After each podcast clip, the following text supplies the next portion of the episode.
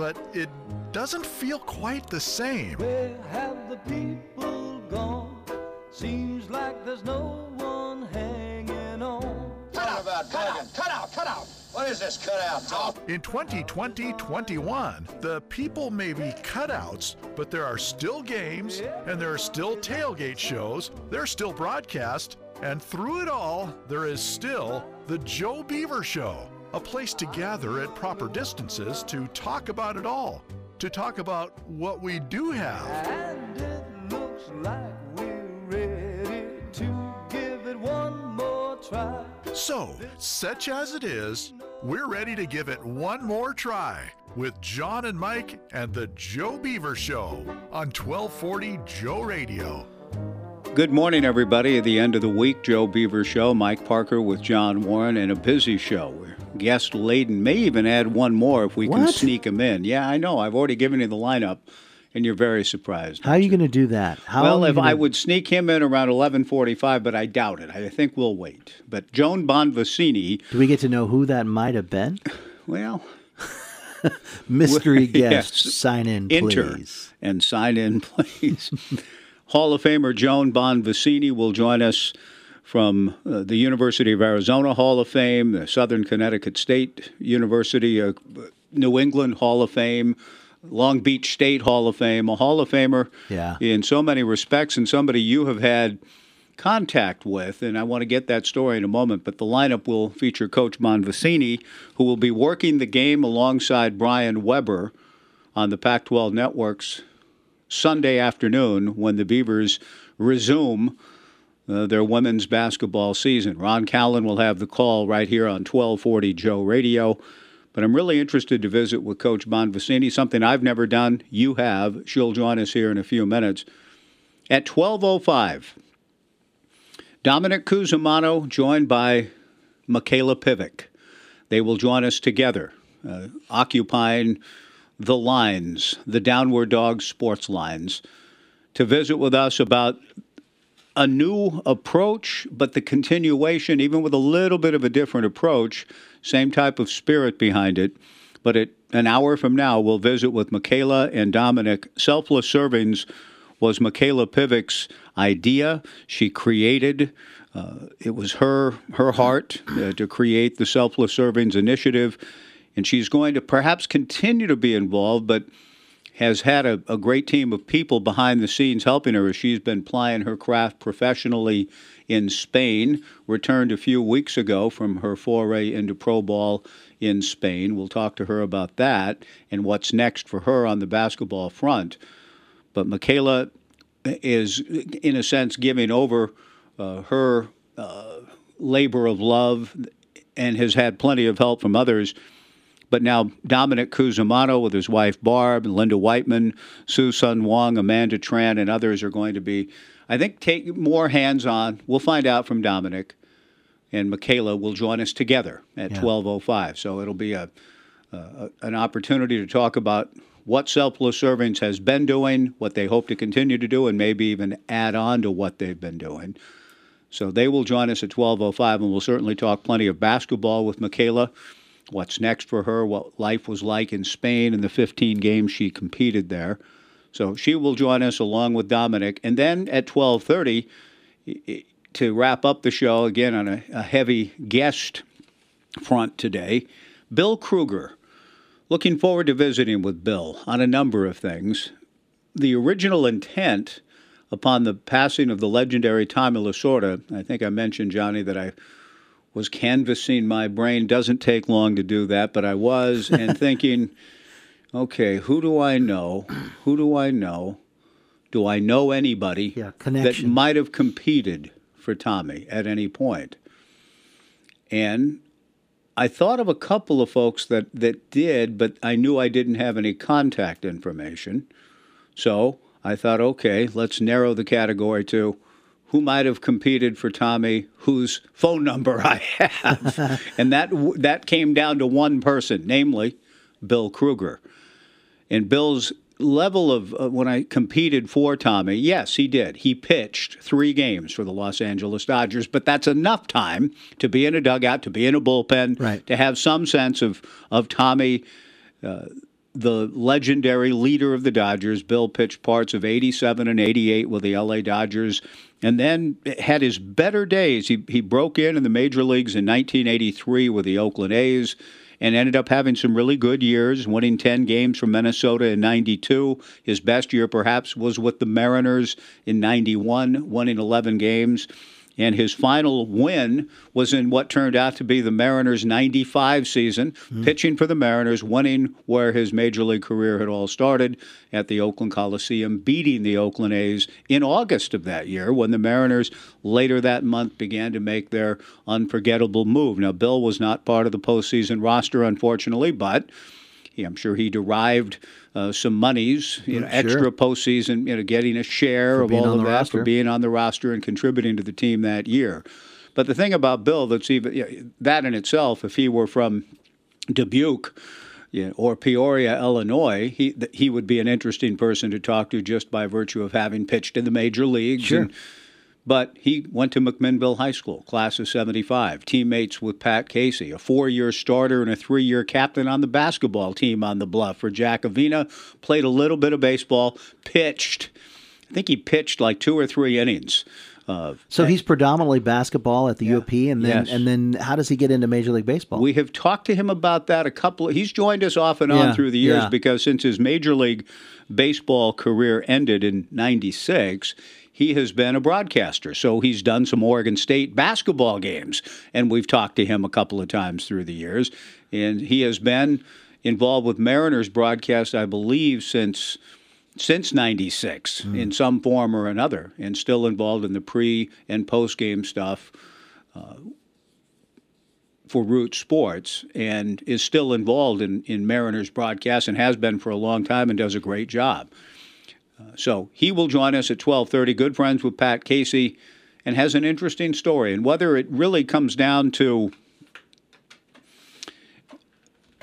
go ahead and grab it. I uh, we'll see what we've got going here. Uh, it's an interesting. We're getting a call on a, on a back studio line that we only give out sparingly, and okay. And John just told the person you have the wrong number. When you see that phone ring, John, it's not quite like. You know the red number- phone ringing in Doctor Strangelove, but it kind of is Yeah, you- because it's only a number you and I have. Right. we call our guests on that line, so and that sometimes they will call us back. Right. So an, a former guest would have that number and no one else Right. would. That's So right. Mm-hmm. that means that if that number rings, it, it's gotta it's gotta be, or it's a wrong number, and that gal was looking for the bookstore. I was sli- uh, the Beaver store. Well, I don't know. bookstore? She, just said, "Um, I was calling about the bookstore." Okay, now what I would I would I want to carry on to the say, conversation. bookstore? I know because you have a show to do. but the great thing would have been, uh, yes, what are you looking for? I want to know what she's looking for. I want to know the book she's pursuing, and then if she says, well, eh, we might be able to direct her to browsers or the book bin or somewhere. And Have help you her out. ever have you ever had full conversations with wrong numbers? Yes, I have. I have actually. too. Yeah, it's kind of fun actually. It is. but I, but I realize you have a job to do here, and Right. now your job. I thought they, I thought it might have been Joan Bonvicini calling A little early. a little early because I told her what number we'd be calling her on, and these great coaches, these people who live lives with which I'm not familiar, you know, being early, being ahead of things, being so Oh, yeah. organized, Oh, yeah. not having a garage that leads youngsters to say certain things. I mean, the people who live lives that way amaze me, and so I thought that might have been Coach Bonvicini, who's due up here at 11:20, Yeah. calling now. Yeah, because um, you know professional people who have it together. Yes. Unlike here, um, if we have them in studio or something, they'll be out there waiting. If I have someone for the morning show, I said I, I almost want to say what's the what's a non rude way to say don't show up until Yeah. one minute before we Right. Mm-hmm. go on because it makes me nervous that they're sitting there waiting for us. Because in radio. The second is exactly what it is. You know, one we thing say nine thirty. It's nine thirty. Exactly. And if it's 928, you have all the time in the world. That's right. Now, the one thing I've noticed in watching The Crown, which we have, and then somebody, Carl Masdam, just told me, so Mike, if you like The Crown, he likes, he likes The Crown, Yeah. likes those, and I do too, the historical parts and the acting and some, even some of the more soap opera-ish elements, entertaining and well done, well crafted films. Yeah. The Crown, and the episodes in The Crown. He said Mike, you got to watch The Queen's Gambit. It's great. I, it's one of my favorite shows ever. That's the a great Queen's show. Gambit. Have you seen it? The whole series. And do you confirm Masdom? And say yes, it's very yeah, good. It has okay. nothing to do with kings and queens, though. Uh, no, I, I understand that it has to do. That's It's a chess, chess. move or something. It's but see, chess. here's my deal with. Here's what I, my immediate objection when Masdom said, "Have you seen the Queen's Gambit?" There are I no said, objections. I said, I said, I'm not into chess. I've never played chess. and he shot. He just said, ah, "Don't don't let that be a stumbling block to you." There's a lot of shows and movies and series that come out where you where a person would say I'm not into that, Right. And they're wrong. Have you ever experienced that? Because if you have, you shouldn't have said that about that because it isn't the chess that it's all about. It's the characters and the life. Okay. And they don't make you sit through an entire chess game. But they actually make it interesting, and in fact, it makes you go, "Huh? I want to try playing a game again." Okay, okay. I and I'm looking forward to watching it. Carl said he too resisted it early. He said his wife gave a gave a shot at it and then demanded that he come down from whatever else he was doing. You're gonna watch this show with me. We're doing it together. Okay, hold on. And so we will uh, we will uh, start watching that show. We're going to need to take a, a quick break here on the uh, Joe Beaver Show and come back with Joan Bonvicini. Some other activity going on on the phone lines in the background as we get off to uh, an interesting start in our background here. But I appreciated the recommendation by Masdom for the Queen's Gambit. But before we break, Doc, Yeah, I had to go away. I I say it's a it's a very very good series. Okay. Joan Bonvicini will join us. Tell us quickly, since we have so many things to talk to her about, you might be able to bring it up to her on the air, but you said you've had you had an interaction where you quote helped her. How? Uh, two, I don't remember the year. It was Oh, four or 99, five, or- 2000, 2000. It was early. It was Okay, early, on early. Mm-hmm. when I was here, starting out and doing games, and they just Joan took care of her radio guy, and her radio guy, really nice guy. He was a longtime uh, minister, and yet he did play by play and was very good. I, he may still be doing it for him. I don't know, but he um, he couldn't make the trip for a personal reason, and it was a personal whatever. He couldn't make the trip, and they asked if I would do the broadcast for them while doing ours, so a, a simulcast, if you will. Yes. And I can do anything I want. I don't have to change, you know, Go Beavers or anything like that. And just help us out. And I said, sure, no problem. And I was fresh off doing all high school stuff in communities where you have to be Neutral. neutral, mm-hmm. anyway, and and give a little love to the other team, not say, "Yay, Arizona, we love you," but at the same time, mm-hmm. you know, maybe highlight a few of their players, that kind of thing for the home crowd. And I did. It was it was easy, and she was very thankful for that, and and Nice. thanked me personally, and we had a good conversation. That's nice of her to go out of the way to do that. We will talk to Coach Bonvicini herself next. Arizona routed Oregon last night, Oh, I know. 57 to 41. I know. Women's hoops, the 11th ranked Wildcats. That's whom the Beavers play next. That's not going to be It's not gonna be a night- any more than it was for the men to come off of their paws and play an Arizona team that I think is really good. Now the Beavers did not play well, and they there Yeah. were a lot of issues in last night's game. That's true, but I thought Arizona was quite good. Yeah. Their talent, their length, their size, their physicality, good players. That, I'm Yeah, surprised a, that a they're team worth watching the rest of the yeah, way. no, they're they're, they've self-imposed. The rest of the way will be the end of the Right. Pac-12 Right. season. But if they keep the group together and, and depending on what happens with the infractions and the IARP and what they're going to render about the future of the program, that this group and team may not stay together for long. But if they do, that's a good group right Yeah, there. yeah. We'll break and come back with uh, Coach Bonvicini, who will have the uh, analyst job for the Pac 12 Network Sunday afternoon at McKale Center. And will be an opportunity to visit with one of the coaching legends in women's hoops, Coach Joan Bonvicini, next on 1240 Joe Radio. Stahlbush Island Farms is a proud sponsor of Oregon State women's basketball and wishes head coach Scott Rueck and his team the best of luck this season as they look to advance to the NCAA tournament again this year. Stahlbush co founders Bill and Carla Chambers invest in women leaders both in business and on the court. Look for the brown paper bag of sustainable and organic fruits and vegetables in the freezer aisle at your favorite grocer. Stahlbush Island Farms, a real farm, a real place, a real family. And go Beavs! Angry Beaver Grill is open for covered and heated outdoor dining as well as dinner to go orders Tuesday through Sunday. Get the favorites including Angry Beaver's Reuben and French dip sandwiches, burgers, tacos, and the Gables recipe chicken bisque soup and garlic croutons. And don't miss Angry Beaver's Friday and Saturday night famous Gables smoked ribeye steak dinner special. Angry Beaver Grill open Tuesday through Sunday from 3 p.m. to 9 p.m. for covered and heated outdoor dining in the back of the restaurant and for carry out on 4th Street in downtown Corvallis. Angry Beaver, thank you for your support. Have you tried to sell your RV? Was the offer from the RV dealer embarrassingly low? Guarantee's Cash for Campers program will beat any offer for your RV, or we'll give you $500. This is Shannon Nill with Guarantee RV Supercenters in Junction City. Now's a great time to sell or consign your travel trailer, fifth wheel, or motorhome so you can upgrade to a newer model that better fits your lifestyle. We've bought hundreds of RVs for cash, and you can be next. Safe vacations and escapes are now more important than ever, so make sure your RV is ready to maximize your fun and enjoyment. It starts by selling your current RV, and we'll give you $500 if Gary can't beat any other Oregon dealer's written offer on your late model RV in good condition. We'll even pay off your existing loan in a hassle free transaction when we buy your RV. Visit Guarantee.com to learn more about Cash for Campers. We don't just sell fun, we guarantee it. Offer not available to commercial parties. Subject to change without notice. See dealer for details. Learn more at Guarantee.com.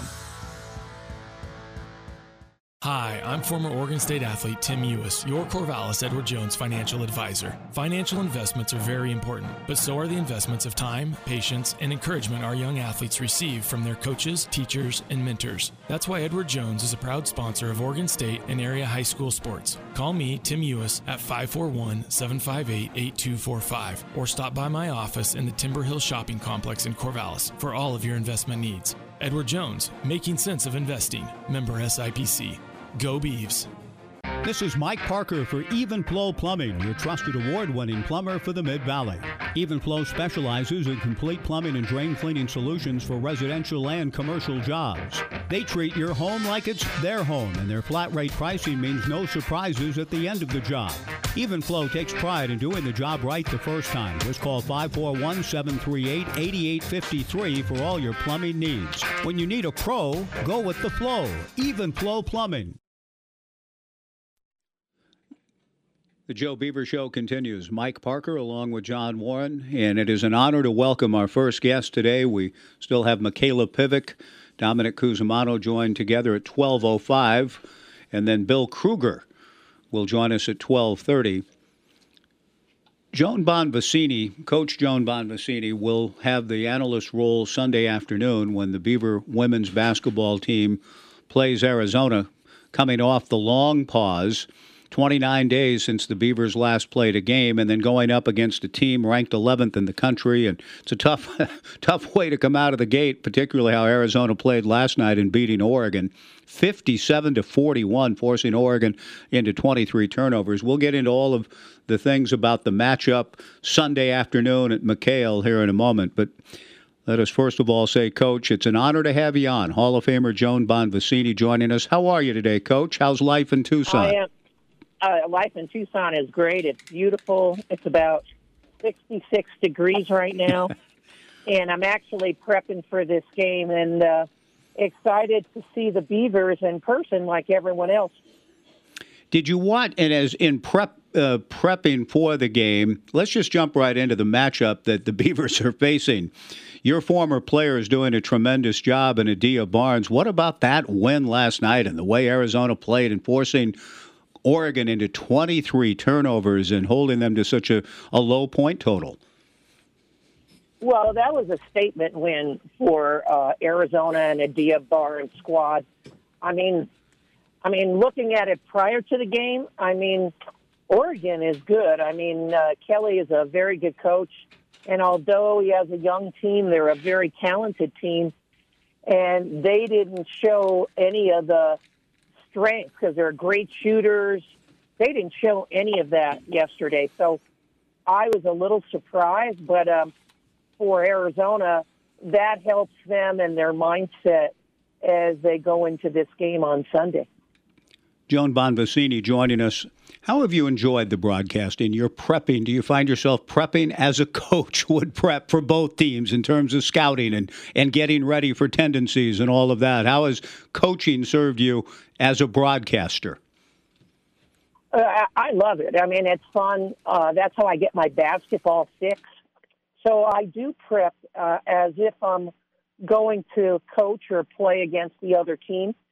Uh, I look definitely as a coach's eye why they're making adjustments and how uh, things are going, what their tendencies are. And and during the broadcast, um, I really try to share with the viewers and give some insight as to why coaches are making adjustments and what to look for. So I try to uh, coach and teach during the broadcast too. Do you get more by being a former coach from your colleagues, even if you've never crossed paths with them? Do they think, "Oh, you're a former coach, so I'll tell you more"? Uh, how does that work out for you? You know, to be quite honest, I do, um, and I, I- I do know all the coaches that in the Pac-12, and actually most. Uh, I do call some other games for other teams, but uh, I know most of the coaches, and they they do uh, respect that I was a, a, a coach before.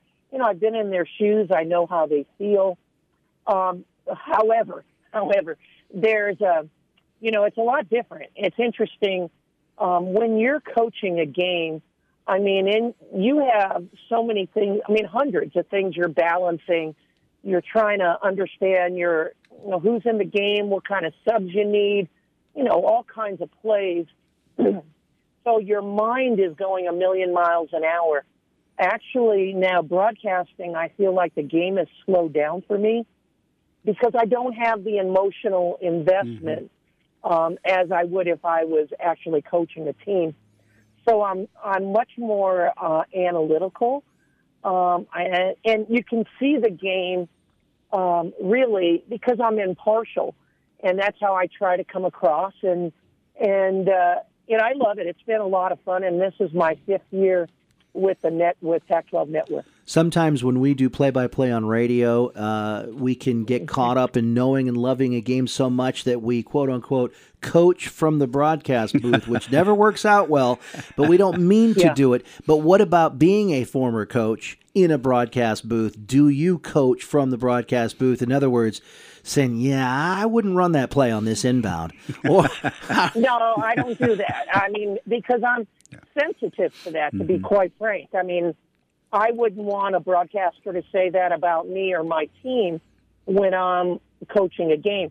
So let's say there's a timeout, because I remember this distinctly a year ago um, that Scott Rueck had a timeout late, very late in the game.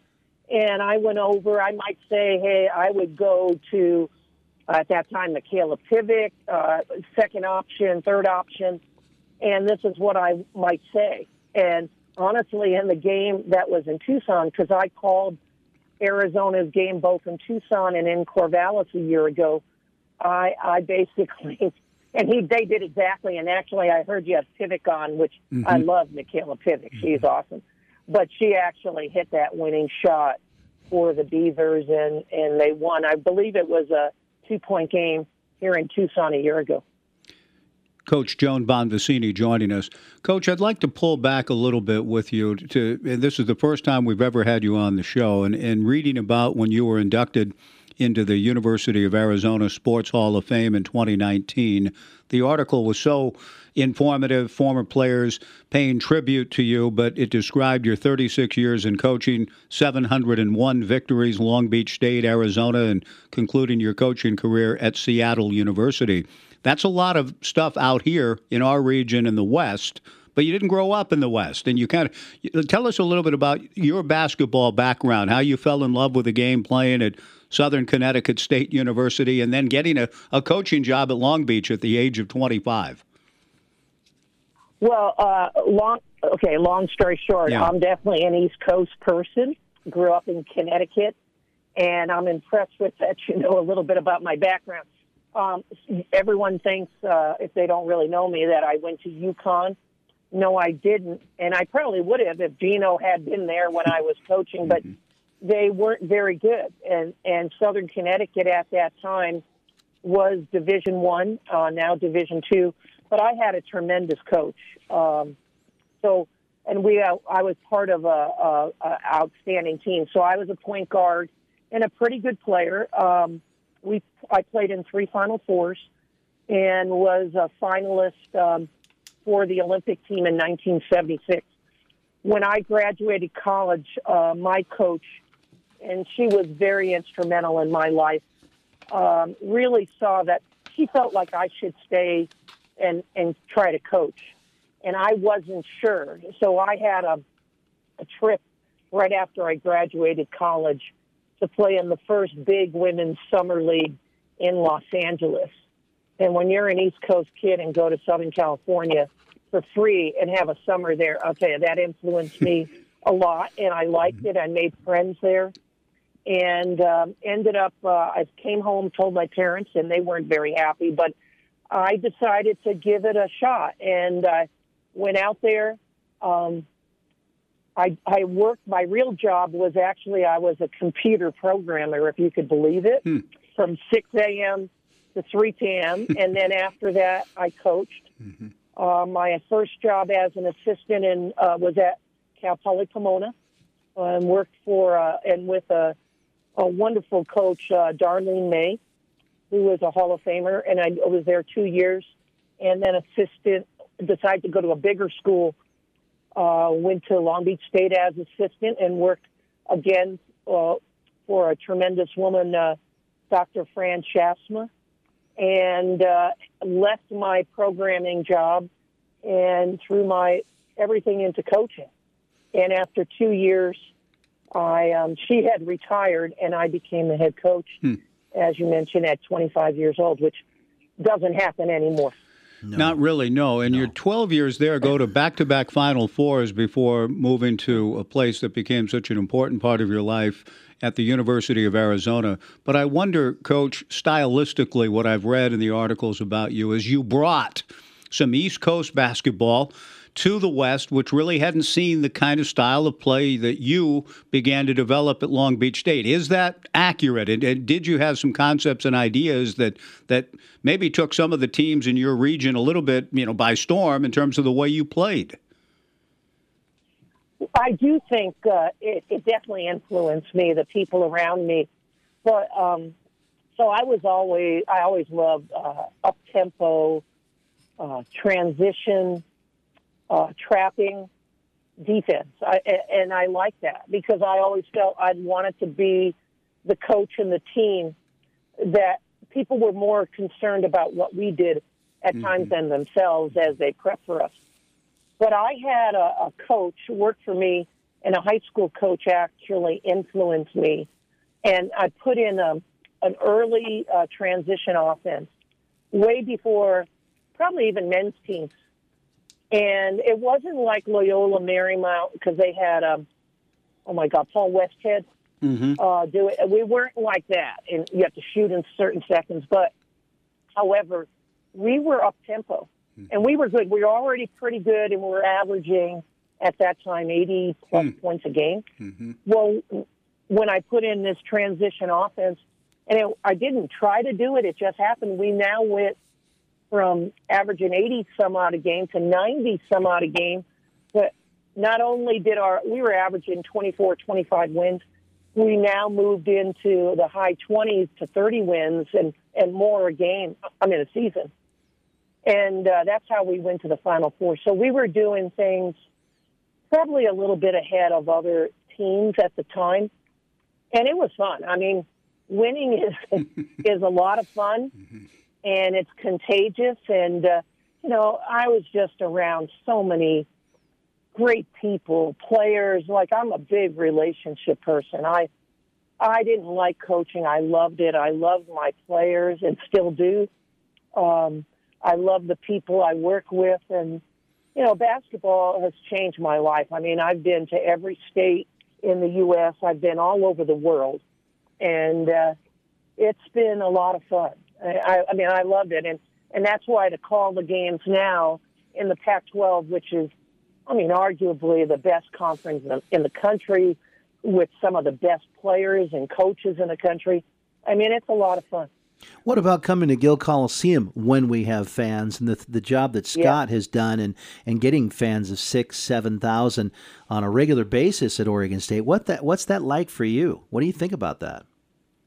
Well, uh, first of all, I think Scott um, is a fabulous coach. And I think, you know, if you look at both coaches going into the game on Sunday, um, what's unusual, both of them are grads of the schools they, they now coach. Yeah. And and for Scott, he understood um, what it meant to be a Beaver because when he took that job, I mean, there was talk. They mean they may, might not even have had a team that first year. Mm-hmm. He is a, a fabulous coach, um, obviously known as a great defensive coach, but I, I think his best quality um, is that he's able to get the most out of the talent he has. Uh, and uh, he's done a fabulous job. The, the fans, um, as you mentioned, uh, really respect him and love him. They love the involvement the players have in the community, and he understands that community. Uh, I mean, he he's a part of that. Um, he takes the time to go out, and, and that's what it does. That's how you get the community involved, particularly on the women's side. So they feel the the fans up there definitely feel a strong connection with the women's players and team, and with him. And so it's definitely been a winning combination. And coach, you speak of something you know. That was one of the, the common themes that uh, your players, upon your the introduction of yourself to the Arizona Hall of Fame, many of them talked about the community involvement. So that's always been a big part of, of how you viewed your work at Arizona and at other stops. One thing about Scott, when you, you mentioned he he gets the most out of the talent he hasn't been able to work with this year's team as much, and he is not alone. His coaches all over are dealing with the issues from the pandemic. So it'll be interesting to see after all this time off what they're able to do Sunday against a very talented Arizona team in Tucson. But have you seen enough of Oregon State yet to know what kind of roster talent he has to work with this year and some of the things that he's been dealing with with that roster? Well, I, as everyone knows, I saw them early, as others have, but um, the last month um, has been, uh, you know, I feel for him and all the other coaches and players across the country to deal with this pandemic. You know, I love coaching. To be honest, I'm glad I'm not coaching in this environment right now. However, um, you know, I, I, I saw an interview that uh, that Scott did yesterday along with Aleah Goodman. And someone asked a question to him if he felt like this was going to be like the first game of the season. Um, I don't think it will because he has an idea now of what he has. Mm-hmm. And he has some things, I mean, good points that they've done in the season, and there are things they haven't done as well. And, and so um, I'm sure this has given both his staff and himself a lot of time to work on some things. The hard part is he hasn't had all the players together at one time for a long time. Um, and so that, like, I'm going to interview actually Scott later on today. I'll be in a conference call with my broadcast partner, Brian Weber, where we'll ask him some of those questions. But, you know, I, I, have, a, I have a lot of respect for Scott. Um, and uh, I know the game Sunday will be a very good game. Um, and, you know, uh, Arizona is a good team, very good team, too. They're, it's interesting. Their strengths, Arizona's strengths, and Oregon's strength, state strengths are very different. And it's going to come down which team can utilize their strength the best. Hmm. Interesting. And, and do a good job with that. Because, you know, just look at the height of the roster for Oregon State it is so much taller mm-hmm. than Arizona's. Um, and that's like I always said, there's two things you can't teach. You can't teach quickness. So Arizona's the quicker team, but you can't teach height. Mm-hmm. And it's a matter if Oregon State's height uh, can really be a factor Hmm. um, in this game. That's why I was honestly surprised with the Oregon loss yesterday uh, to Arizona because they're so tall Mhm. also. Last so thing, it's going to be a, it's going to be a good game. last thing from me, Coach. Um, Washington State, common opponent, beat both Mm-hmm. Arizona and Oregon State. Now I understand that Arizona had really couldn't hit the broadside of a barn in the fourth quarter after uh, um, they were up 16 in that game. But what what about this Cougar team? What is this a real for real team? They're seven and one right now and second in the conference, or they were anyway. They're a real team. They're a real team. So the Leger-Walker sisters um, are are the real deal, particularly the freshmen. You know, I knew immediately when I watched her, and I believe the first time I watched was the was the Oregon State game, and then I watched the Oregon game too, and obviously I watched the Arizona game. They're for real, and when you have a, a dynamic, let's talk about the younger one. When you have a dynamic player like that, um, it's interesting. She, uh, her basketball IQ is off the charts. She's extremely skilled, and she doesn't get rattled. You know, she is playing like a seasoned veteran and a really good seasoned veteran. And what that does, it, it uh, empowers the players around them, and uh, the players around them are their level of play has increased also, and along with their confidence level. And Kamie Ethridge is a good coach um, and she has a good staff. And she's another coach who I feel gets the most out of her players. So, I mean, they're not only uh, the team that's talked about uh, unbelievably in the conference. I mean, they were picked last, but for the country, um, she's she's if she can keep those. Well, the one sister is actually the older one may come back for next year also because with the NCAA ruling, they may, mm-hmm. you know, she's allowed to come back. But they're they're a good team. They're a good team, and it's not a fluke at all. Last thing, Coach Joan Bonvicini joining us. You will hear her work and see her on television Sunday, one o'clock here Pacific time on the Pac-12 networks with Brian Weber. I a quote from your former player and the current head coach at Arizona, Adia Barnes. There's it's a beautiful testament to you, but also within the quote that I'm going to share, there's also uh, almost to me a bit of a sad touch of fatalism in it when she said, when paying tribute to you when you were uh, named for the Hall of Fame at Arizona, here's what Adia Barnes said then in 2019 quote, that's why you coach. You're going to win and lose, and you're going to get fired one day. Every coach gets fired, probably. You're never yeah. going to win enough games, enough championships. You're never going to be good enough. I think it's the way you make people feel, impact, change people's lives. I think that's more important. And I bet you, I bet you that's more important than any of her, your 700 wins, unquote. That's quite a quote in itself with a lot to unpack. But what do you make of her statement? Oh, Adia and I are very, very close. And, um, I mean, she, she, I, you know, I, I think I've earned her respect over the years and trust and um, you know she's great. You know, I had very early in my career. I'll never forget this. I don't know if I had just had taken uh, my long one of my Long Beach teams to the Final Four, but uh, the athletic director who hired me said something to me that coaches are hired to get fired.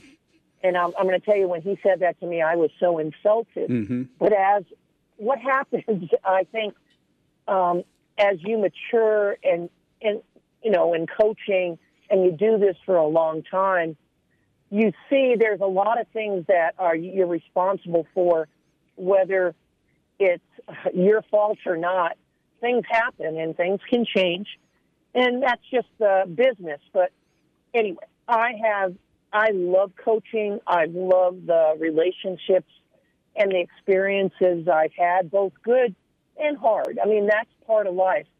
But, um, you know, I love Adia. Adia and I are very close. But I, I'm going to tell you this, and for your fans listening, when I call the game, right. I call it as I see it. Yeah. I um, don't show favoritism, or I really do everything not to do that. And uh, I mean, it's fun, and I love it, and I know we're going to have a great game on Sunday afternoon. Coach, thank you for your time. It's an honor to have you on the show and to meet you in this context. I hope our paths will cross someday again, as they did with, with my co host here, John, uh, 15, 20 years ago. He's always spoken highly of you, and we've admired your work for years and look forward to listening to you on Sunday. Thanks for the time on our show. We appreciate it.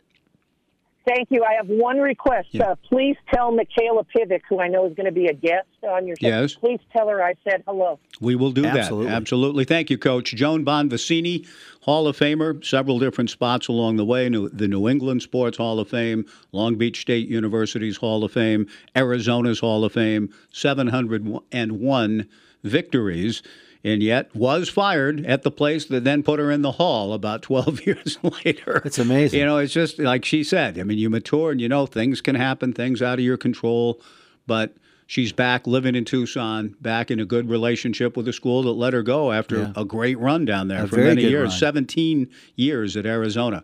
We break, we come back, and I think we have a mystery guest who will enter and sign in, please, and regale us with something on 1240 Joe Radio. Unified Insurance Group is your local independent insurance agency in Corvallis. They represent numerous insurance companies and specialize in auto, home, and business insurance. See Mike Eves, Taylor Starr, and Tom Worth. They'll help find an insurance plan that works best for you.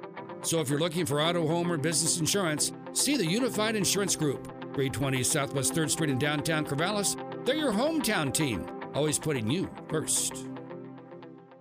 Do you need to transfer an old video or film to a digital format? Wise Photo Printing can help. Need a passport or visa picture for virtually any country, including Canada? Wise Photo Printing can help. Do you need a high resolution scan of a print, a negative, or a slide? Wise Photo Printing can help. There are self service kiosks too. Wise Photo Printing open Tuesday through Saturday from 10 until 6 on 2nd Street next to the Peacock Tavern downtown Corvallis or online at wisephotoPrinting.com. Wise Photo Printing, helping you get it done. At Running Princess Athletic, we are as passionate about OSU's women's basketball as we are about helping you find great athletic and athleisure wear. Running a marathon, running to the store, or running an online meeting, you deserve to be comfortable with our body inclusive sizing. From extra small to 3XL, come see us at Running Princess Athletic, 351 Madison Avenue, downtown Corvallis, or anytime at runningprincess.com. Go Beavers! Your local Qdoba Mexican Eats plays an important role in serving our communities and will continue to provide access to freshly prepared food during this challenging time. While dining rooms are temporarily closed, all of your local Qdoba locations in Salem, Corvallis, Eugene, and throughout Oregon are ready to serve you with their same great flavors, making sure to take all safety precautions out of concern for their dedicated workers and valued customers. For quick and easy takeout ordering, call ahead to your locally owned and operated Qdoba Mexican Eats for curbside pickup. You can also use the app or order online at qdoba.com.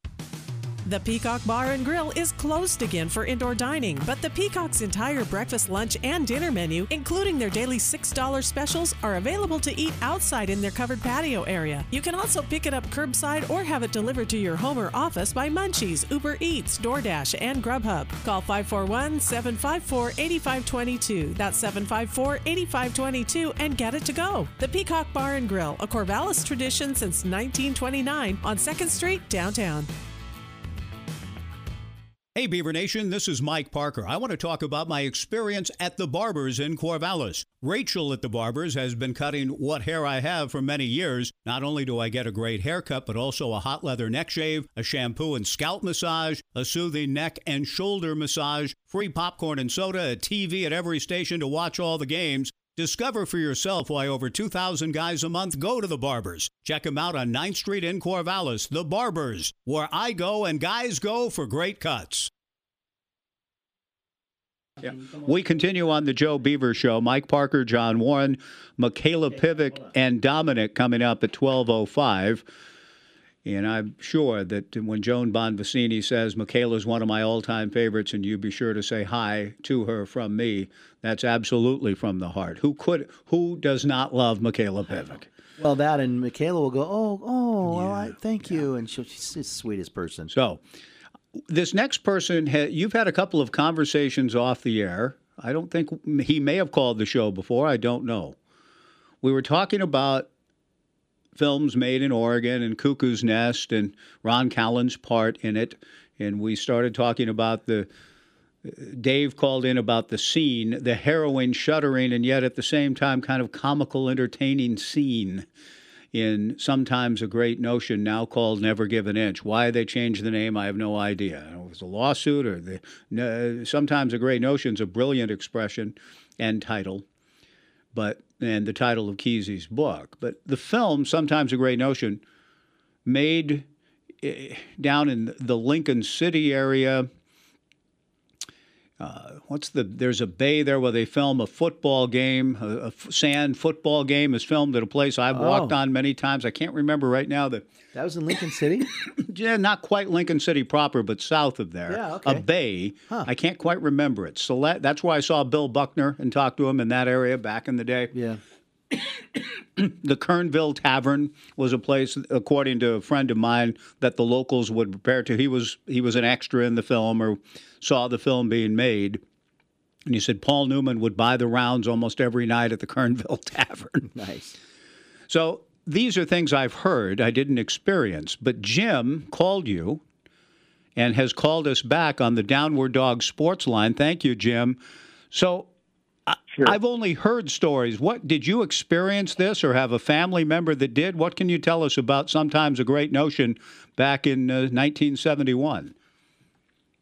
Uh, well, it was uh, when I was uh, getting ready for high school, and uh, my favorite uncle Bob was uh, in the film. Hmm.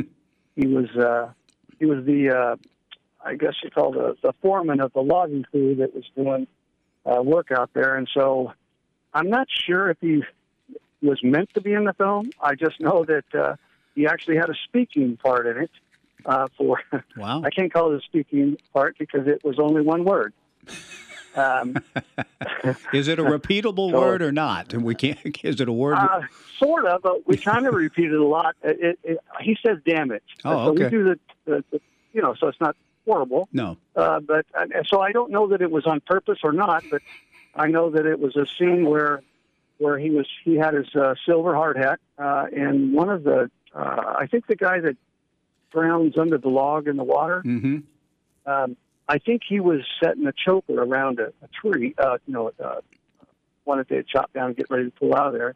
And he, I'm not sure if he did it on purpose or and it became part of the film or what, but anyway, he dropped that choker end of it while going around at it, and my uncle was on the other side, and it hit his hard hat, put a big dent in it, and uh, and he said, "Damn it!" Uh, and I think they kept that uh, just just for grins. I like But that. uh, yeah, it, So he was it originally pretty an funny, extra. and uh, he gets royalties. Uh, uh, he's since passed, but he still they still get royalties from it. It's not a lot, but it's uh, something. And uh, and I do have an original copy of the film that they gave all the people that actually had Hmm. parts in it. Um, uh, so it's, it was really cool to me as a as a young man. Did you watch some of the filming of it? Uh, about 20, 20 or thirty times. Yeah, No, no, but I mean, yeah, I did. no, no, but Oh, you know what I mean? when they did it when it? they did it, Uh, did no, you? I okay. have, uh, no, I'm sorry, I didn't. They, um, my uncle is pretty. He's a pretty quiet guy, and so he, he never did any real bragging like I probably would have. But uh, um, Paul Newman, he said, was uh, the greatest guy on the planet. Um, They played. My uncle tended to tip a little um, beer, and uh, they would go into Dallas, Oregon, and uh, they would drink down at the local pool uh, hall, and uh, and Paul Newman and him became pretty good friends. Uh, so one day, and this is a you can it's a true story. Paul Newman backed a uh, um, I think it was I'm pretty sure it was Blitz Weinhard truck up to the back of my uncle's shop and unloaded the whole truck in there. Gave it all to him. wow. The, the story that I have about Paul from the person that I know is similar in nature in terms of the fellowship around beer and the importance of it. You know, what I heard was that uh, it was the Kernville Tavern that, uh, at least on, on this occasion, it might have been in Dallas also, but in the Kernville Tavern that Paul was buying for all the local residents who he had observed were a little upset that filming, the filming of this uh, movie in Lincoln County, and along the Siletz River and Yaquina Bay. That's the name of the bay, Yaquina Bay, where they have a, a sand football game that's very entertaining right along the Oregon coast. Uh, it's a really entertaining film, but it, some of the scenes were depriving the locals from plying their profession and their craft. Uh, They they had to stop what they were doing in order to allow uh, some of the scenes to be filmed with the logging operations and the logs going down the river and so on. And Paul observed that the locals were getting a little bit restive about this, weren't happy about it. And so he stopped, yelled cut, and then yelled to all the locals, Look, I'm sorry, uh, we'll, we'll be done with this scene soon, but I'm telling you, everything, uh, come to the Kernville Tavern tonight, and everything's on me, and it will be for the rest of the production. So that would that would win the local hearts and minds, I would think, uh, Jim. Yes, no doubt. And he, he truly was. My uncle said he truly was uh, a friend, not just uh, an acquaintance of the movie. Because uh, he was just my, my uncle was just an extra, and I believe that just because he said that word, they kind of it kind of fit the nature of the movie, and uh, they thought, what that, you know, why not? Interesting. Or Paul said, "Oh, that's So- my new friend. Let's keep that in there. That'll be fun." I like it. Thanks for Thanks, the Jim. That's a great call, Johnny. Let's take the final break this hour. Wrap up hour number one with Dominic and Mikayla coming up, along with Bill Krueger next hour.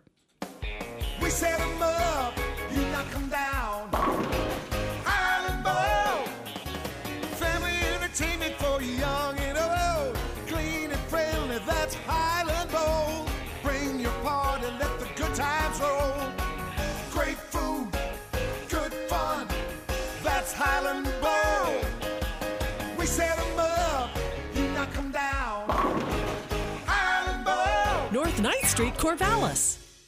Middleton Heating has been here helping you for over 71 years, 24 hours a day. Middleton can repair, replace, or maintain all types of heating and cooling equipment. Heating unit troubling you? Need repairs or replacement? Give Middleton Heating a call. For new equipment, Middleton offers several financing options and participates in state, federal, and manufacturer incentive programs. Don't forget Middleton's custom sheet metal shop is still taking orders, large or small. You can count on Middleton for all your heating, cooling, and sheet metal needs online at middletonheating.net.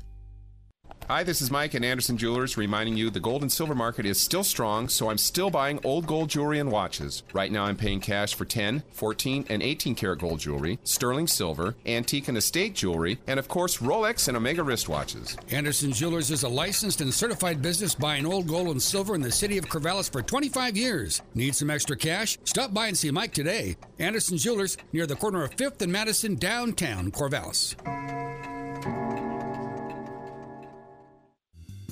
Don't let concerns about today's events derail your long term financial strategy. Hi, I'm Edward Jones Financial Advisor Sam Nestline, and I'm here to help. We can work together to understand the impact of these events and make sure your goals are top of mind. While you can't control market volatility, we'll focus on what you can control. We can connect in several virtual ways. Start by giving me, Sam Nestline, a call at 541 753 4665. Edward Jones, member SIPC. Everyone has an Uncle Fester in their life, that person who is nearly impossible to please. Well, take them to Woodstock's Pizza and they'll find exactly what they're looking for. Because Woodstock's Pizza is pizza for all, with over 35 fresh toppings to choose from, six different sauces, four different crust options, including cauliflower and gluten free, plus vegan and dairy free options. Woodstock's Pizza really is pizza for all. Woodstock's Pizza. They'll even please Uncle Fester on Kings Boulevard in Corvallis. At Running Princess Athletic, we are as passionate about OSU's women's basketball as we are about helping you find great athletic and athleisure wear. Running a marathon, running to the store, or running an online meeting, you deserve to be comfortable with our body inclusive sizing. From extra small to 3XL. Come see us at Running Princess Athletic, 351 Madison Avenue, downtown Corvallis, or anytime at runningprincess.com. Go Beavers! This is OSU women's basketball coach Scott Rueck. You're listening to 1240 Joe Radio. One of Scott's great players of all time will join us in a few minutes to talk about the new venture. It's the same, but a different kind of approach. We'll talk to Mikayla and Dominic here in uh, at 12:05 to complete the story about Kernville and Paul Newman. The story closes in a beautiful way to me in this way, John. And I've shared it before. Yeah. 1971, Kernville Tavern. Paul's buying for everybody while making sometimes a great notion. In 1997, Circus 97, Budweiser GI Joe's 200, the race, uh, the IndyCar race, yeah, kart race at at uh, PIR, a guy, Ed McQuarrie, walks up to Paul in a hospitality tent and says, "I thought you might be wanting one of these right now." Hands him a cup of Budweiser. Budwe- uh, Paul takes it, takes a sip, looks at him, and says to Ed, "Kernville Tavern." 25 years yeah, later. you were there, right? And Wow. and he remembered a local. And I said, "Are you telling me that?" Ed said, "Absolutely, I'm telling you the truth." Paul remembered that I was one of the locals, and I was there essentially every night enjoying the beer that Paul was buying. Mikayla next with Dominic. Take, please. Here's the microphone. Is this thing on? This is KEJO Corvallis. Everybody hear me? We're on in five. And QID. 1240 Joe Radio. I'm Jim Chesko with Your Money Now. We've seen a lot of successful initial public offerings in recent months, and there's another highly anticipated one on the way now. Known largely for its female centered dating app, Bumble today filed paperwork for an IPO. Over an eight month period through last September, Austin, Texas based Bumble generated about $377 million in revenue while posting a net loss of 84 million. In addition to its dating app, Bumble also offers professional networking and an app that helps people find new friends. Stocks are in the red today. The Dow Industrials down 69 points. The S&P 500 lower by 13. The tech-heavy Nasdaq Composite has dropped 56. U.S. cru- crude prices fell 2.3%. Disney has ended its annual pass program for Disneyland, citing uncertainty about when the park would reopen and the limitations that may be imposed when it does. The park's been closed for 10 months, and Disney plans to issue prorated refunds to current annual pass holders. That's your money now. Thinking about life insurance? What if you could make one free phone call and learn your best price from nearly a dozen highly rated price competitive companies? Well, that's exactly what happens when you call SelectQuote Life. For example, George is 40. He was getting sky high quotes from other companies because he takes meds to control his blood pressure. But when I shopped around, I found him a 10 year, $500,000 policy for under $25 a month. I'm SelectQuote agent Dan Savino. And believe me, if SelectQuote isn't shopping for your life insurance, you're probably paying too much. For your free quote, call 800 469 7272. That's 800 469 7272. 800 469 7272. Or go to selectquote.com. Since 1985, we shop, you save. Get full details on the example policy at selectquote.com slash commercials. Your price could vary depending on your health issuing company and other factors. Not available in all states. Trace comes inside, lays it in, and counts. He's fouled. Your tax and wealth management coaches, Paul Witzke, David Mendenhall, Bill Heck, and Robert Berry, are ready to put you in the game. Perhaps you're looking to save money for your kids' college, start your retirement, or need business coaching. Tax and Wealth Management has what you need to execute that game plan into a victory. With 40 years in business, Tax and Wealth Management in Corvallis has the strategy you need for tax planning and saving for your financial future. Visit taxandwealthmanagement.com or call 541 753 4185 to get in the game. Are you already settling into the winter doldrums? Well, hold on to your hat. The Natty Dresser is holding a week long grand reopening celebration January 11 through 16. We'll have games, prizes, raffles, in store specials, live music, and so much more. All to celebrate our new location at the corner of 2nd and Broadalbin Street in the heart of historic downtown Albany. Check out our Facebook page for details. The Natty Dresser, purveyors of quality menswear. Dress well, be confident, find success.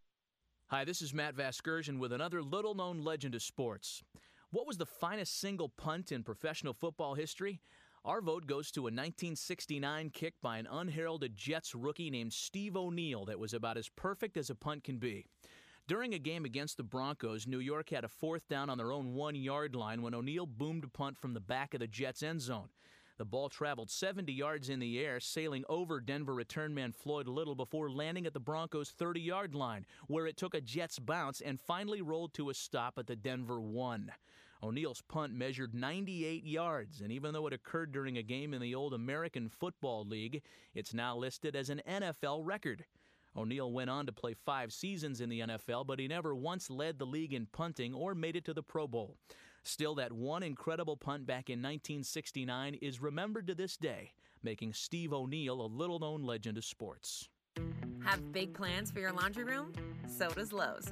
Right now, save big on a Samsung large capacity top load washer and dryer that was $949 and now's just 679 each. Samsung's newest washing machine comes in a stylish champagne finish and has more capacity for large loads to cut down on wash time. And with the innovative Samsung dryer, set sensor dry to help dry clothes more evenly. Shop at Lowe's now with free delivery. Valid through 120, U.S. only. What's in store this week at Staples? New year, fresh start. Get a head start this year with great deals on storage solutions, tech, and office essentials. And now, only at Staples, HP Plus is available on HP OfficeJet Pro printers, like the HP 8025E wireless all-in-one printer for just $169.99. HP Plus gives you double the warranty and six months of ink at no extra cost. Shop in store or pick up curbside. Start the year right and save at Staples. Curbside available in most stores. See staples.com slash HP Plus for details. Welcome back. Welcome back. Welcome back to another day in the life of the Joe Beaver Show with Mike Parker, whose name brings instant recognition. It's a Mr. Parker. Who? Mr. Parker. Who? 30, 25, 20, kid! I'm pretty busy right now, Mr. Parker. yes. Beavers! Mhm. And the Beavers! Now, now, now, Mr. Parker. Now, just, just, just calm yourself. Goodbye. I'm excitable. Mr. Parker is not alone, of course. Hey, which way the other fella go? Uh, the other fella, was another fella. You wait right here. I'll go get Warren. Uh, John Warren, the most humble man in sports. Oh, yes, yes, yes. I helped write the game. No. Oh, toured the world, giving lessons and also lecturing. This is good. This is real good. I'm, I'm really proud of our team. And the Joe Beaver Show always seeks fellowship. Is there a doctor on the stands? Why, yes, I'm a doctor. How do you like the game, Doc? So, here living the doc life are Mike Parker and John Warren with the Joe Beaver Show on 1240 Joe Radio. We get off to a, a, tremendous start here in the second hour just because of the fact of our next guests. Bill Krueger, by the way, will join us at 1230ish. But to get the hour started, a pleasure to welcome in a good friend to the show over the years, just a good friend, and Dominic Cusimano, along with Mikayla Pivec. And Dominic and Mikayla both joining us on the show via the Downward Dog phone lines to speak to us about Selfless servings and a bit of a new direction, but the same concept in mind. Selfless servings was created by our own Mikayla Pivec to provide meals for local frontline healthcare workers, and this effort continued all the way through December 28th, and it's kind of venturing now into not only uh, frontline healthcare workers, but first responders as uh, targets to receive the tremendous work and the vision that uh, Mikayla Pivec originally had. She's had tremendous help from Barb and Dominic Cusimano, along with Linda Whiteman and Sue Sun Wong, Amanda Tran, and others to help keep this initiative going, which was started uh, out of Mikayla's heart back when the pandemic was first hitting, and it was uh, clear that frontline healthcare workers working around the clock that to be served meals by generous uh, restaurateurs in the area, by people making the deliveries possible. All of that has continued. And recently, as recently as December 28th, Selfless Servings delivered over 50 meals provided by Taco Vor and University Hero to Good Sam's emergency night shift. So the work is continuing. It was Mikayla's idea originally, and I know from her heart she wants to keep this going. And thanks to Dominic and Barb and others, it will. So let's begin with Mikayla and welcome her into the Joe Beaver Show. Mikayla, congratulations on so many things that have happened since we last spoke, but selfless servings is the focus of our conversation. How excited are you that the community of Beaver Nation and others have wanted to keep this initiative going? How has it gone through these last nine months or so, and, and how, what do you see the future as? Yeah, it's been amazing the support uh, financially as well as uh, giving back time the community has, has done for this project. Um, started nine months ago when the pandemic first hit, um, and we weren't quite sure how long um, the pandemic would last. I think most of us, including me, anticipated uh, maybe five, six months max Mm-hmm. um, to get it under control, and here we are, nine months later, coming up on a year, and still not sure where the end of it um, lies. Um, but we know we're making positive steps forward and um, continuing with selfless servings to try to make an impact um, on the local community around us. So um, we initiated and started by focusing on healthcare workers, and now we're expanding it to other frontline workers like firefighters or EMTs or police officers, officers that also play a big role in our communities. We know um, some firefighters too are helping uh, deliver the vaccine um, around uh, to as many people as possible. So we're trying to um, hit all these frontline workers that are making an impact. Well, congratulations on that, Mikayla, and thank you. We'll continue the conversation with you, but we want to bring in Dominic Cusimano. Dominic, you have been a friend to us for a long time, and I know to Oregon State athletics, and a huge fan of Oregon State athletics in all uh, in all sports. But the women's basketball program has meant a lot to you, and so has Mikayla. Obviously, is a huge part of it. So tell us a little bit, Dominic, about your involvement initially when Mikayla created Selfless Servings, and kind of where you and Barb and others are are going from here now. Well, th- thanks for having me Yeah. on, and uh, hi, Mikayla.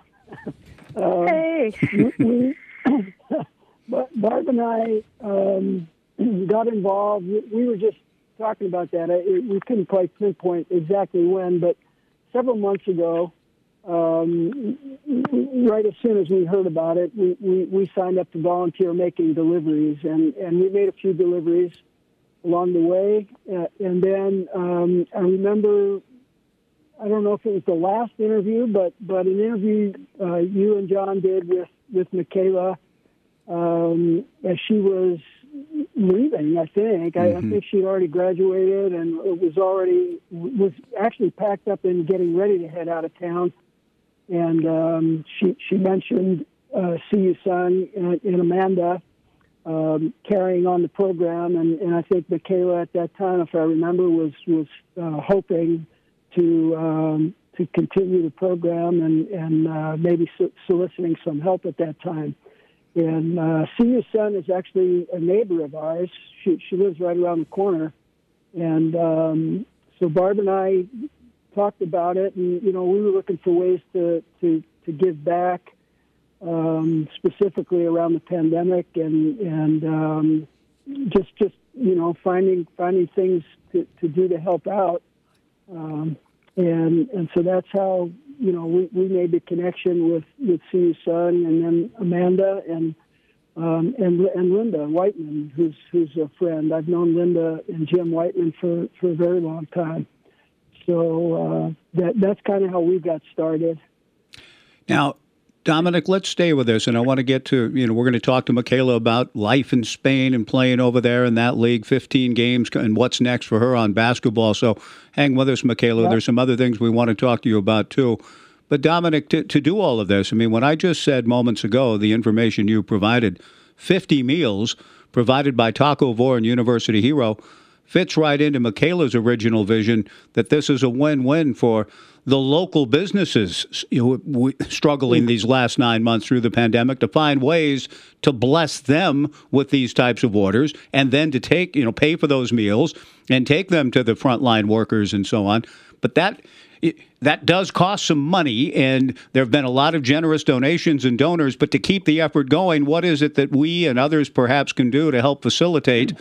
the effort continuing Well, so uh, you know, I think the first thing is, is uh, you know people can go go to the website uh, selflessservings.org, Mm-hmm. and um, you know if you, you just Google selfless servings, and uh, that'll that'll take you uh, to the website. I think there's a Facebook page. I, I'm not much into social media, but there's a Facebook page. I think an Instagram page as well. Um, so we, uh, as the year kind of came to an end, That there was, um, I guess the best way to put it, you know, Mikayla, when when this was started, started a, a GoFundMe page, and, that, and that's that's the way the uh, money was initially raised, and and so there was um, a, a, a, a pot of money that was still there that we were we were hoping to um, use up before the end of the year, and um, and then we we started talking about well let's let's look at a phase two um, and kind of moving forward who who we might support um, besides the, the well in addition to the the uh, frontline healthcare workers Um, so the, you know, the more we we have weekly meetings, and and uh, the, the more we started talking, the, the more we we started uh, kind of brainstorming where else we could go with this. So um, so so currently, we, we have a new there's a new GoFundMe page, um, and and you can find that again uh, if you go to GoFundMe and type in selfless servings. Um, that that will get you there. Um, we have a Venmo account, and and there are there are four ways to to access that Venmo account, and uh, um, I'm happy to give those to you right now, Mike. I think we can do it quickly. Sure. Um, yeah. So so if you uh, search at selfless servings, um, is, is one way. Um, we have a QR code that um, uh, we, we, we can utilize, and I, I can figure out how to get that to people who might be interested. So there's at Selfless Servings at Venmo, and then uh, there's an email account, Selfless Servings at gmail.com. Mm-hmm. And we, we also have a phone number that, that folks can access, and that, that number is 435 757 3896 and and so those that I those items I just gave those are ways to access Venmo, and uh, I'm a novice. I'm still trying to figure out what Venmo is exactly. yeah, um, I'm with you. Uh, so um, so so there's uh, you know people go to the website. It's it's actually being updated this weekend, but there's still a tremendous amount of information on there. Um, that that explains the mission. There's a mission statement on there. Um, it, it it'll uh, there's a link there to help folks who might want to volunteer. So we're gonna we're gonna be looking for volunteers to uh, deliver meals, pick up from from uh, local restaurants and deliver. And um, you, you, know there, there, are so many restaurants in town, uh, small family-owned restaurants who who have supported. Um, this effort from the beginning, and and um, they're they've been tremendous, um, and so we're we're just keeping the keeping Mikayla's vision going in her name. I mean, I, I can't emphasize enough how much it, it, it meant to Barb and me to get involved. And Nick and I we, we talked just about 40 minutes ago on the phone, and and um, I, you know, the, the one reason we got involved is is, is be, because of of Mikayla, and mm-hmm. and um, so uh, we, we don't we don't make a do we don't have a meeting when Mikayla's name doesn't come up. So um, so we're just we're moving into phase two, and we're hoping to get the word out as much as possible. And we really appreciate what what you guys have been willing to do for us. This right here will help us get started to kickstart phase two. Absolutely, Dominic. Dominic Cusimano and Mikayla Pivec joining us here on the Joe Beaver Show to speak of phase two of selfless servings. Again, the website is selflessservings.org. Mikayla, when you hear Dominic talk about and when you think about the response of the community, Beaver Nation, that is so deeply in love with the women's basketball program, so you as sort of the, the face and the initiator of this whole thing, what has been your – your sense about the response here, even in difficult, challenging times, the generosity of the community that you're, in a very real sense, hoping and, and counting on again. But what has it been like over the last nine months to see the community step up in the way it has? I'm I'm just super appreciative and thankful and realizing just more and more how much they um, that community supports us outside of sports and athletics um, and, and supports its community as a whole in all facets, sports, uh, people around them, and how uh, people of Corvallis have really big hearts to um, to make positive impact. Um, and so I was a big part of it over the summer. And then as I left for Spain, I was um, unsure. I knew I was leaving in good hands, but unsure how how how it continued to develop and to see um, Barb and Dominic and Linda Whiteman and Susan Long and Amanda Tran continue to help it grow and um, continue to want to move on and, and go past what I was a part of at the, the beginning is really cool to see and thankful for everybody that's been involved and all the hours donated and the generous uh, financial donations as well. We got a big financial donation from the Clark family, and I know they're uh, big basketball fans as well. So, uh, just everybody that um, I've been exposed to through basketball, I've come back and, and wanted to be a part of this is, is really cool to see. Final thing on not not on this. We will, we'll keep getting the word out in a variety of ways and stay in touch with you, Dominic, and we hope you too, Mikayla, in the months ahead. But we just visited with Coach Joan Bonvicini on the Joe Beaver Show last hour. Oh. We would be remiss. Yes, we would. She said, "You're having Mikayla on. You be sure to tell her hello from me." And how she said how much she loves you and respects you. So we're passing that along. What about her and her her uh, her place in the game, Mikayla? Yeah, she was actually the first college coach to offer me a scholarship. Um, she, when she was coaching at CLU.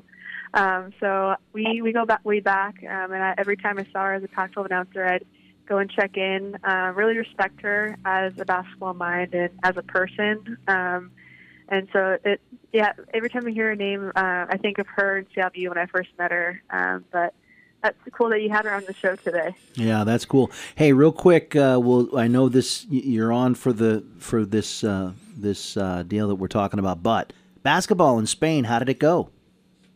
Yeah, as a whole, great learning opportunity. Um, definitely was frustrated with some parts, um, but I was exposed to a lot of different things that'll uh, do well for me in the future. Um, I was there for about four months, um, and I just felt that being at home and training at home with the resources I have would help me put my best foot forward come training camp in April, May when that time comes. So I thought coming home was the best uh, move for me going forward, and um, thankful for that for that opportunity to show me um, things that I need to do better and things that um, I'd like uh, that I need to um, improve on.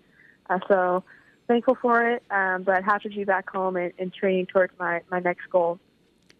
And I, I want to ask you a little bit about ball in Spain and what life was like there in a moment. But Yeah. what are you preparing for next, Mikayla? Your training, uh, your your status with the Atlanta Dream is what? I mean, what's next for you? Yeah, so I have a training camp invite um, to make the try to make the roster of the Atlanta Dream um, either late April, early May when that when that training camp is decided. It's not solidified yet um, in terms of when that those dates are, but that's what I'm training for. That's what I'm working towards. Um, that's what I'm going for. What was life like? You said it was frustrating at times, but a good learning experience to play those 15 games over there.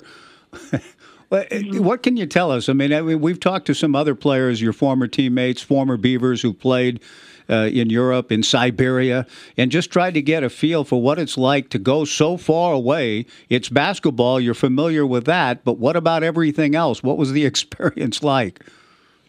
Yeah, I think um, each overseas team is so different, and so you can um, hear a lot of people's experiences, but each team is its own, is its own thing. So it's hard to um, gauge um, what overseas is going to be like based on one or two people's story. Because once you get there, then you kind of figure out everything that's going on. But I was able to talk to Marie, able to talk to Sid um, about what's normal in their experiences and what's um, a good experience. And um, for me, I feel like I wasn't in a the best supportive environment for me to be pushed every day to be my best um, in terms of people around me, as well as um, didn't communicate uh, well with the head coach in terms of him not speaking any English. So that was a, a struggle um, in terms of under, trying to understand him and what he needed.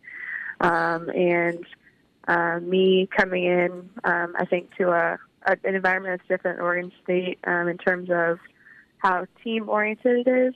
Um, so trying to figure out how to navigate um, people's per- like objectives as a pro is different because people aren't necessarily there to help the team win as a first objective. So that was a fir- uh, something that was foreign to me, um, and that I'll have to try to navigate going forward. Um, but great learning opportunity for me overall. I was able to pick up some Spanish, got to learn, um, continue to develop my Spanish skills, um, and then got to cook a lot on my own. So we were uh, like semi quarantine where we had certain hours we were allowed to go out, um, like go out to practice, and then had to come back. Um, and then we had a ten day stint where one of my teammates tested for, positive for COVID, so we were in our room doing like Zoom interviews or Zoom workouts. Um, but yeah, I got to pick up some cooking hobbies. Um, but I, I learned a lot and and thankful to be back home. But it was it was a good experience for me um, to help me grow, even though it was frustrating at times. Hmm. Mikayla Pivec joining us on the Joe Beaver Show with Dominic Cusimano. We'll close here in a moment with, again, some reminders about phase two of selfless servings and initiative of Mikayla's. Mikayla, it's interesting to hear you talk. I wonder, is there enough? Is basketball enough of a universal language in itself that you, you understood what your coach was driving at, or was that one of the hardest parts that the team concept that you're so used to? Did you feel at times you had to go try to get your own if that's what everybody else was doing? Yeah, I think um, that's what I'll have something to like improve on. I think at times, um, especially overseas opportunities, I know like WNBA is probably different in terms of what the team needs, mm-hmm. but overseas, I feel like um, I need to be a little more selfish at times um, because if I feel like I'm putting in a, a lot of work and and I have the talent to help the team in that way, I need to help the team as best I can with um, that role. Um, so that's something I'll continue to adapt and grow in. But I think universe, uh, basketball isn't universal enough language in terms of you defend, stop them from scoring, mm-hmm. Um, and in in the reads you do instinctively. You don't necessarily need to um, be able to communicate the same language. But I think it was more of when I came to him and tried to um, understand what I needed to do better. Um, it wasn't like he wasn't able to communicate with me um, enough to figure out what that that mm-hmm. missing link was. Hmm. Dominic, you we all uh, admired Mikayla's entire career at Oregon State, and uh, you know there's so many great players that have come through. She mentioned a couple of former teammates and people that she knew well, and and compared notes with about the experience in Europe. But Dominic, just give me a quick thought from you as a person that, that loves Oregon State athletics, what Mikayla has meant to you, and to be involved now, what an honor it must be for you and the others to be involved with selfless servings, just based on watching her and getting to know her in her time at Oregon State.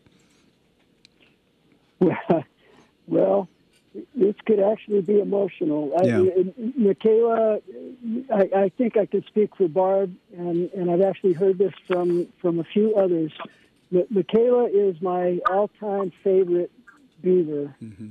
student athlete, um, and not just because of what she did on the court, but but just because of who she is. We, we Barb and I met Mikayla early, early on um, in her career at Oregon State, and actually the way we met her was I, I don't remember if it was before a game or after a game. It was on a weekend and Mikayla was out walking the campus. We were walking our dog Maggie. Um, Mikayla was out with her dad collecting cans, and um, and, and and so you know we kind of gradually got got to know Michaela uh, through our relationship with with uh, Scott and and the team, and then uh, my my photographing women's mm-hmm. basketball specifically. Um, and and one of my favorite memories, I don't know if Mikayla will remember this, but it was a rainy baseball game at Goss Stadium a couple of years ago, a few years ago now. I think it was the 2017 season. I'm not 100% sure, but Barb, I think, had gone home to take care of Maggie, our dog, and I was keeping a scorebook, and and um, Mikayla sat with me and uh, sat through a, a good good part of the game. I think Barb had been there, and, and she she went home a little early, but um, we we just talked, and and we, we we talked about life. We talked about baseball, and um, and we talked about scoring. I had a scorebook going at the time, and um, and uh, you know I felt like I really got to know Mikayla just just in that you know four, five, six innings, whatever it was, and and it was pouring rain. so, um, yeah. She hung in there for that. Um, so I, I don't know if, if Mikayla remembers that, but but Mikayla just meant, you know, she just means so much to us, and and um, way way way beyond her basketball prowess, and um, she, I mean, selfless servings is is a perfect description of who she is. Yeah, and, we'll um, so. Hey, well, Dominic, yeah. yeah, we'll close on that note only with the the reminder. I think, John, you wrote down all of the numbers and the ways to get in touch. But Mikayla will close. Dominic, Bill Krueger is just around the corner, the former Mariner and Mariner analyst, so we'll visit with him on a number of things. Yep. Dominic, thank you for taking time. Let's stay in touch, and we, if we can yep. help in any way, keep in touch, and we'll keep getting the word out about this. Thanks for joining us, Dominic. And before you go, Mikayla, just a final thing. Uh, as we will be following you well in your opportunity in the Atlanta Dream Camp and look forward to seeing you make that team or whatever may be next in your basketball career. But do you still plan, even even though Selfless Servings is now in great hands, do you feel like you're always going to have some level of involvement with it? Yeah, I definitely. I want to be involved um, going forward. I definitely take a backseat in terms of what my involvement was this summer in mm-hmm. terms of helping coordinate deliveries and, and calling all the restaurants um, and delivery drivers and scheduling that. Um, so now probably my role um, going forward will be um, staying in touch and, and, checking in, as well as helping to spread the word about um, the the uh, great work that um, Susan Wong and Dominic are, are spearheading. Thank you so much, Mikayla. It's always wonderful to hear your voice. Thanks for taking time for us. We'll be following you and really so grateful for what you're doing for the community through selfless servings. The best way, Dominic, right now, you gave a lot of information, but if people go to selflessservings.org, can that be a good starting point, Dominic? That That's a good start. And a text just came in. We got our first donation. Awesome. Oh, great. Hey, so thank you. Go. yeah. Thanks, thank you guys. guys so yeah. much. Thank you, Mikayla. And anybody that knows me, you can you can reach me via email or my phone number, and and I I can help help move that along that way also. Thanks, thanks guys. Mikayla, Dominic, thanks. Thank Love you, you guys, and thanks very much for joining us. We appreciate it. Let's take a break. Bill Krueger on deck. Now, Bill is also a man who a very interesting life, but the past co president with his wife, Joe, of the Cure Autism Now Foundation. His daughter, Chanel, just graduated from Seattle University Law School and has dealt you know, with autism her entire life. So Bill and Joe Krueger have always been involved in that, and what a what a great story for uh, for Chanel to graduate from Seattle U, and that's coming up a lot today. It feels like a Linfield world when it was all Linfield all the time. Seattle U today with Joan Bonvicini and Mikayla's, Mikayla's first scholarship that's offer. Right. Bill Krueger next on 1240 Joe Radio. Locally owned and operated for over 30 years, Corvallis Floor Covering would like to thank their many friends and customers for your continued support and looks forward to working with you on your next remodeling project.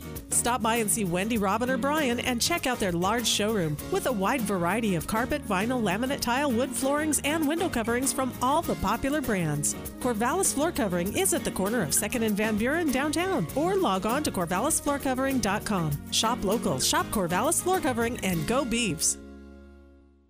Are you looking for a better place to do your banking? Join the official credit union of Oregon State University Athletics. Oregon State Credit Union is your community based and locally operated financial institution. We're committed to building trust and taking ownership in all we do. Integrity and confidentiality are the foundation of our business. Switch today to Oregon State Credit Union. We put integrity first. Drop by a branch, call 800 732 0173, or sign up online at OregonStateCU.com. Federally insured by NCUA. Middleton Heating has been here helping you for over 71 years, 24 hours a day. Middleton can repair, replace, or maintain all types of heating and cooling equipment. Heating unit troubling you? Need repairs or replacement? Give Middleton Heating a call. For new equipment, Middleton offers several financing options and participates in state, federal, and manufacturer incentive programs. Don't forget Middleton's custom sheet metal shop is still taking orders large or small. You can count on Middleton for all your heating, cooling, and sheet metal needs online at middletonheating.net. Trace comes inside, lays it in, and counts. He's fouled. Your tax and wealth management coaches, Paul Witzke, David Mendenhall, Bill Heck, and Robert Berry, are ready to put you in the game. Perhaps you're looking to save money for your kids' college, start your retirement, or need business coaching. Tax and wealth management has what you need to execute that game plan into a victory. With 40 years in business, Tax and Wealth Management in Corvallis has the strategy you need for tax planning and saving for your financial future. Visit taxandwealthmanagement.com or call 541 753 4180 to get in the game. Woodstock's Pizza on Kings Boulevard in Corvallis really is pizza for all. Whether you're thinking meat mania, vegan victory, vegetarian virtuousness, or whatever you want to name your pizza, Woodstock's Pizza has it. They have over 35 fresh toppings to choose from, four different crust options, including cauliflower and gluten free, and cheese choices that include vegan and dairy free. Woodstock's Pizza on Kings Boulevard in Corvallis really is pizza for all. Woodstock's Pizza on Kings Boulevard in Corvallis. Trump's Hobbies has been serving the area since 1972 and is a proud supporter of schools, clubs, and groups throughout the Mid Valley. Trump says the area's largest selection of radio controlled cars, boats, airplanes, and helicopters, plus drones, plastic models, model trains, fantasy games, collector cards, and modeling tools, parts, paints, and supplies. Whether you're an experienced modeler or just starting out, Trump's is there to help. Build it, drive it, fly it. Trump's Hobbies in the Timberhill Shopping Center in Corvallis, bringing enjoyment to life. The Joe Beaver Show continues. Our thanks to. Why are you got to ch- bust on our, our guest coming Oh, up? Oh, I'm here? not. And bust on him. I'm trying to get the exact numbers because in preparing to visit with our next guest, and our thanks already today to Joan Bonvicini and Mikayla Pivec, Dominic Cusimano. We've had a, it's been a star-studded day, and the theme continues Now, in- with Bill Krueger about to in join play us. by play when when I'm six, seven, eight games in, and I'm talking about who's at the top of this the the, Yeah, the yeah. batting average chart. If a guy's one for one, I'm not going to mention him Oh, as the this guy's hitter. hitting 1,000 and he's amazing. no, I understand. However, in preparing for Bill, and there's a lot of things to talk to Bill Krueger about, and it's an honor to welcome to the show. One note, I think it was a Wikipedia note, so I assumed it was, yeah, you know, we'll find out, but it's true. He just confirmed it. He was a pitcher in the major leagues, Mm-hmm. but as a hitter, when the opportunities came, this guy. Six for fifteen, a four hundred batting average That's very as a good. hitter. Absolutely. So, Bill Krueger, we start with you as a hitter. Thanks for taking time for us. Those must have been fun opportunities. Were you drawing back to your days with uh, the Portland Pilots, or I mean, how, how were you able to step into a major league box and hit 400? Well, thanks for having me. Yeah, thank you, Bill. It's, it's it's a small sample set. I'll say that. That's for sure. Uh, but uh, you know, I'll, I'll say this. Um, you know, hit, hitting in the big leagues, of course, you know that's the that's the ultimate challenge. And, you know, and it's not as if I was sitting in the middle of the order. I mean, it was pretty much, uh, you know, if you bunted well, then you did your job, and everything else was pretty much, you know, you're playing with house money, right? And so I kind of figured it out, at least at the beginning, that I was going to get one, maybe two middle away fastballs to hit. And if I didn't act like a stupid relief pitcher in batting practice and try to hit everything in the upper deck and just stay short to the ball, and I got I got a reasonable chance here. I mean, when I was sitting in the middle of the order for the Pilots, now granted that's college pitching, a little different, you know, more off speed. So I guess that's uh, you know one you know way that I was able to uh, succeed. I suppose if I'd have kept going and hitting well, they would have probably pitched me a little bit a little differently. But uh, but nonetheless, it was just an absolute thrill. If you ask any pitcher, he, his his memory of his pitching outings are a little blurred. But boy, he can remember everything about those those hitting opportunities, particularly if they were good. Absolutely. And So- did, were any of the six, Bill? Were any did, did any of them come where you're driving in a run to help you win a game? I mean, was there anything quite Uh, like that in those 15 ABs? I was playing for the Padres in 1994. That's not a very good team. A lot of talent, not a very good team. The only thing that was notable about the 94 Padres is that had the strike not happened, Tony Gwynn, I think, well, Yeah. I'm going to say he's gonna, he would have hit 400. Yeah. Because I was watching the guy, and it was like, uh, it was savant-like. Mm-hmm. I mean, Tony was, uh, you know, pressing 400 in late August or mid-August, and uh, he would sit on the bench and he would tell you every single pitch in order Hmm. that the pitcher was going to throw when he's just sitting on the bench. I mean, it's just it's like Karnakian. You know, he's got the card to his head. You know, like Johnny Carson. Uh, that may be a little older. Mm-hmm. No, I got it. I got it. No, I get it. Yeah. uh, but uh, yeah, um, not a great team, so not a lot of opportunities to to help us win. The, the, the, there were five goals, and uh, the first hit was a double in uh, in Veterans old Veterans Stadium in Philadelphia. Hit, hit a double over center fielder Elvo Dykstra's head for a double. That was my first hit in the big leagues. So there was a little tiny bit of slugging in there. So Yeah. no homers, but uh, you know That's impressive. it was a thrill. Yeah. And Bill Krueger joining us, McMinnville High School, 1975, and then to the Bluff and the University of Portland on a hoop scholarship. we we visited recently about the memorable days with your former teammate in both basketball and baseball when the Pilots came to town. Terry Porter bringing his team into Gill, and they they won the game by the way here earlier this year. But we we had Pat on to talk about the Jack Avina days. You were a big part of that, a three year captain playing with the likes of Darwin Cook, uh, Ray Raivio, Jose Slaughter. Case was part of it, and Jack Avina and, and said Jack was crazy. He was unbelievable. What do you, what do you remember about a memorable run though, with a lot of success with those guys I just mentioned? Well, thanks for asking about yeah. that because uh, Pilot basketball means a lot to me, despite our you know long uh, stretch of time here where we, we haven't been very relevant. Uh, but you go back to the late '70s, and you're talking about a team that you know have to realize. Uh, we didn't play as many games. We uh, we averaged, I think, three years we averaged 18 wins a season, mm-hmm. and beat two teams that either were number one or went to number one very shortly.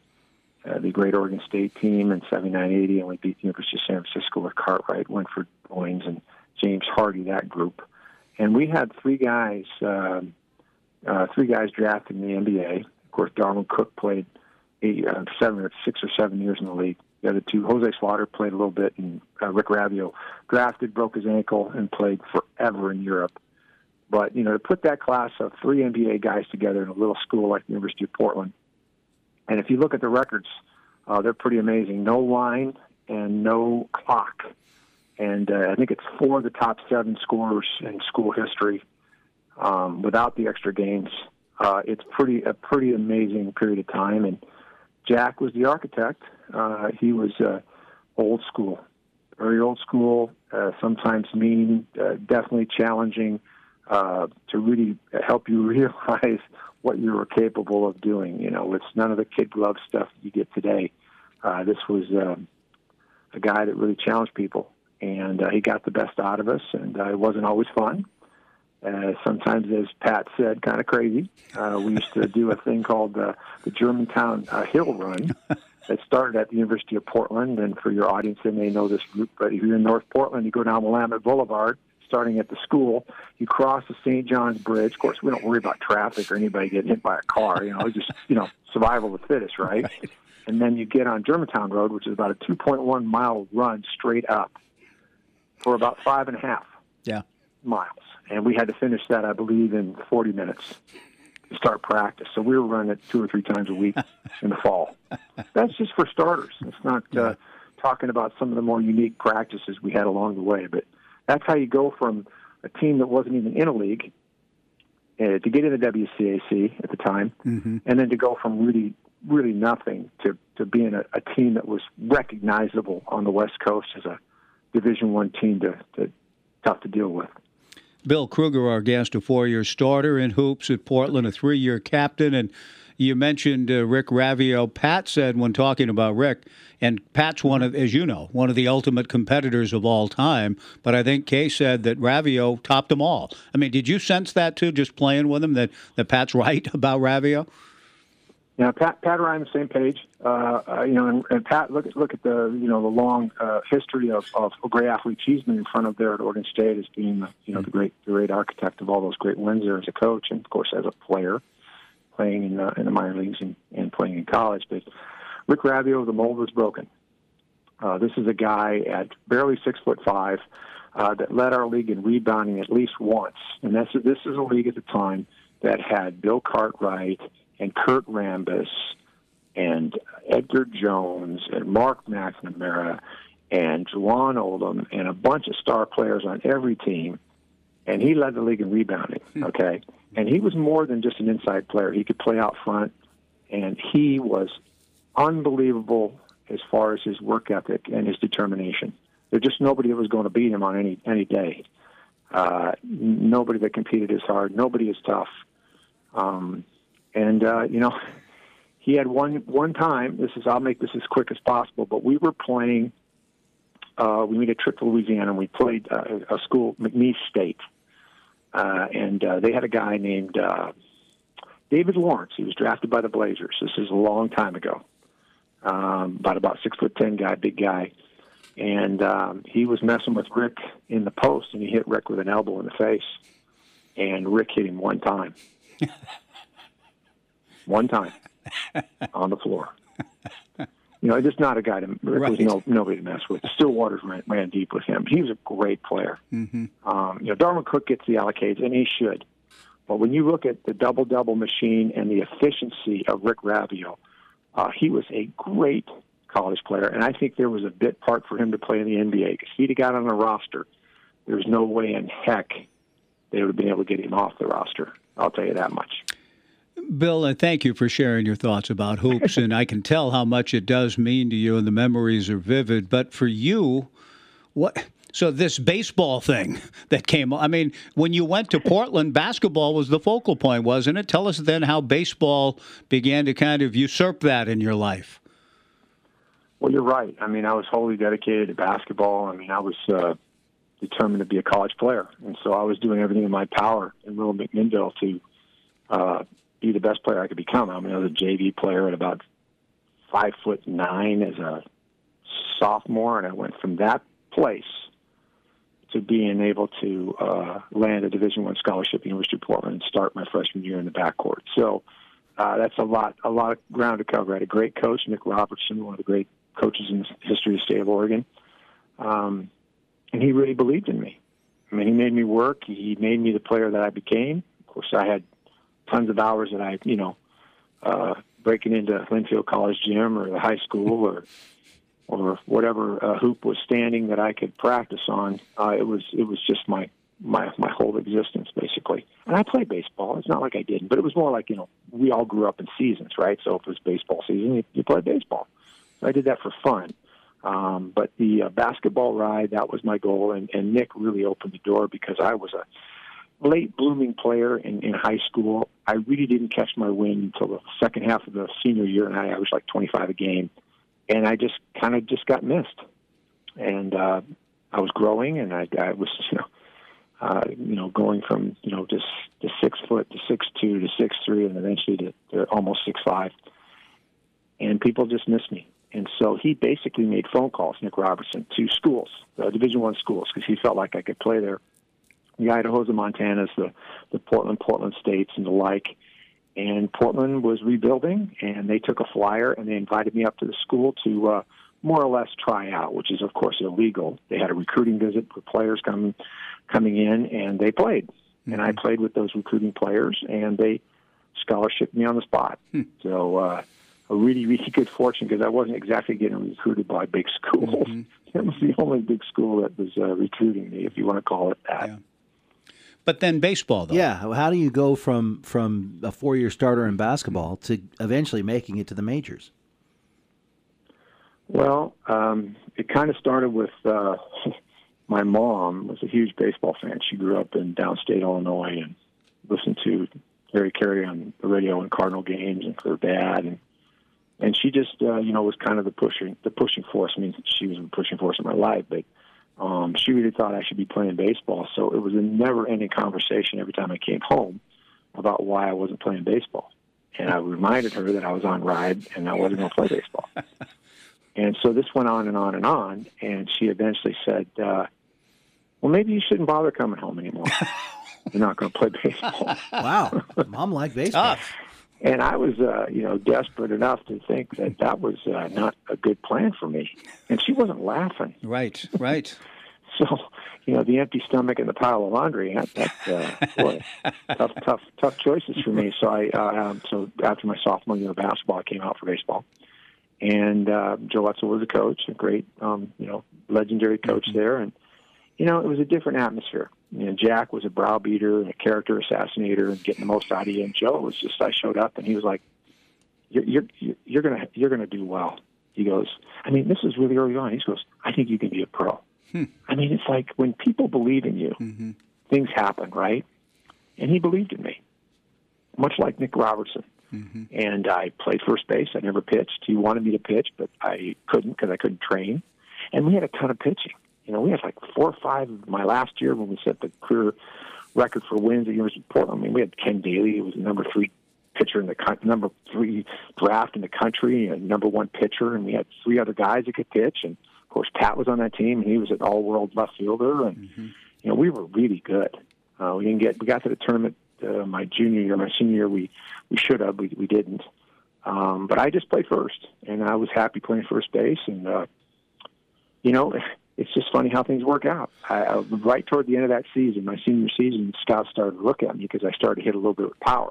Because I never trained, I never trained, and I just showed up. I just showed up and started playing. Right when basketball got over, and uh, scouts were going to come in and look at me from Toronto up at Eastern Washington, and we go to this alumni's house for, uh, for a dinner in Spokane. So we're there and we're waiting to eat, and so we go out in the backyard, a bunch of us, and there's a hoop back there, and we're messing around, and there's a curb, a cement curb underneath the basket, and my my uh, foot turned over the cement curb, and I basically tore ligaments in my ankle. I didn't play the whole weekend. So that one went out the door, Hmm. and uh, it was a parade of tryouts, phone calls and tryouts that you know Joe Etzel uh, helped orchestrate, and my own efforts basically got me, which was my final ditch, last ditch effort. I mean, I literally went to that. We used to have a tryout at Civic Stadium every year. They Pittsburgh was the uh, AAA. They were the, the affiliate for the AAA team there, if you recall. And they had open tryout. You know, you could go there and anybody could show up, and they're looking for a diamond in the rough, right? They're looking for, you know, Sidd Finch that comes in and throws 98 with his work boots on, or some guy runs 4-3. You know, I mean, they're just looking for something that just just, just pops out of nowhere, right? And so I went through a couple weeks of that, and they brought their West Coast scout in to look at a couple of us, and I was left. And uh, they worked me out. Of course, I was still recovering from my my ankle, but he had me hit and he had me pitch, and uh, he had kind of an interesting, kind of a drawly voice. And he goes, "Son, I've I've seen many, many players. My 25 years as a scout in the big leagues, and uh, my advice to you is that you should use your education. Because I've only made one mistake, and that was Vance Law. Because you can't hit 25 homers in the big leagues, and you don't throw hard enough. Mm-hmm. So uh, I had a couple other independent league tryouts. Um, one scout came in and worked me out for Kansas City, and I was just dead in the water. Mm-hmm. I stood, the draft was over. It was two weeks after the draft, and and my my hopes were, were dwindling. So I went fishing. went out fishing on the shoots for a week, and this is no cell phone time, right? Mm-hmm. Get back, and my mom says, "Yeah, there's a phone call for you from uh, some guy in Medford, Doug Emmons in Medford. He's the general manager. Better call him." Okay, call him. He goes, "Yeah, I'm Doug Emmons, and uh, we've been told that you can pitch." And I tried to keep my face straight, and I said, "Oh yeah, Yeah. Oh yeah. I can pitch." he goes, "Well, we'd like to have you drive out to Bend and throw for our, our coaches." Mm-hmm. got in the car, drove to Bend, met the team, threw on the side, and uh, about four or five days later, they signed me. Mm-hmm. And to be clear, this was the worst team in professional baseball that year. uh, Charlie Finley was not uh, investing in the team; he was getting ready to sell it Right. to the Haas family, the Levi Strauss family. So he didn't sign any draft picks. He just it was it was the bad news bears. Okay. And so they they were taking on all comers. So uh, even as I joined the team, I'm thinking, well, this isn't going to last long. You're going to let me hit and play first, which they did a little bit. But that was the beginning, and uh, I had some natural talent, and I applied myself. And two years later, I was in the big leagues. So, yeah. uh, you know, uh, nobody can quite figure it out. They're, you know, growing up and seeing me on my bike with my basketball, or any of the guys that I honestly played with as I went up, they all were pretty astonished that it happened, and I was pretty astonished too. But uh, you know, I, I had a second crack at really uh, having a chance to, to do something really uh, big, and I kind of felt that way with basketball. That deep down, I, I wanted to be a, a great player, and this was a second chance. And I think that I took the pressure off myself a little bit. I allowed myself to let it rip, as I said to myself, and I think that was also helped me. And uh, you know, I got to play for a long time. Thir- parts of 13 different seasons in the major leagues. Bill, we're out of time today. There's so much more in your story that we I hope we can get to down the road. Part of um, and the the biggest thing here is I'm glad your mom loved you again. I mean, it sounds like maybe that that worked out, right? It did. It did, Mike. Yeah, Yeah. she was such a huge fan. I Yeah. mean, she just uh, she came to games, scorecard, hot dog, headphones. That's awesome. That's great. Hey, yeah. Bill, we're out of time. I, I had meant to ask you about the brief time you had in the Dodgers organization, and Tommy, can maybe we can do it again sometime down the road as we ramp up to another season yeah. in the big leagues. But it has been a real pleasure for us to learn some of your story, how it intersects with people we've heard of all of our lives, and Nick, and of course we've admired Pat Casey. So I hope we can do this down the road and kind of finish the story if that's okay with you. I, would love to join you again, Mike. Sorry, I got a little long-winded. Oh, too hard to tell any other way. No, great stories, Bill. Thanks for sharing them with us. We'll talk again soon. I hope. All right, Mike. Have a great day. Thanks a lot, Bill. Bill Krueger, our guest. Let's wrap up the week with this time out on twelve forty, Joe Radio. Hi, this is Mike at Anderson Jewelers reminding you the gold and silver market is still strong, so I'm still buying old gold jewelry and watches. Right now, I'm paying cash for 10, 14, and 18 karat gold jewelry, sterling silver, antique and estate jewelry, and of course, Rolex and Omega wristwatches. Anderson Jewelers is a licensed and certified business buying old gold and silver in the city of Corvallis for 25 years. Need some extra cash? Stop by and see Mike today. Anderson Jewelers near the corner of 5th and Madison, downtown Corvallis.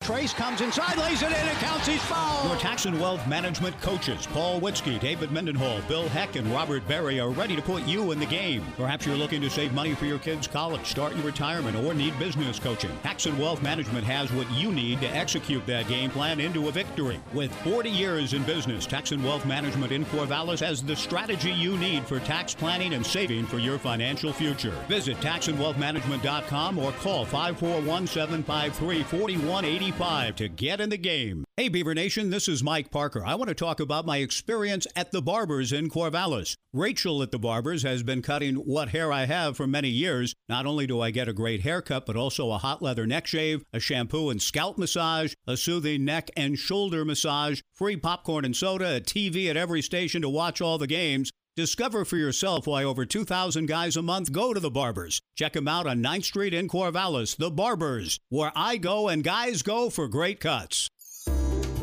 Donabella Fine Lingerie is meeting the challenge of this new normal in their own Donabella way.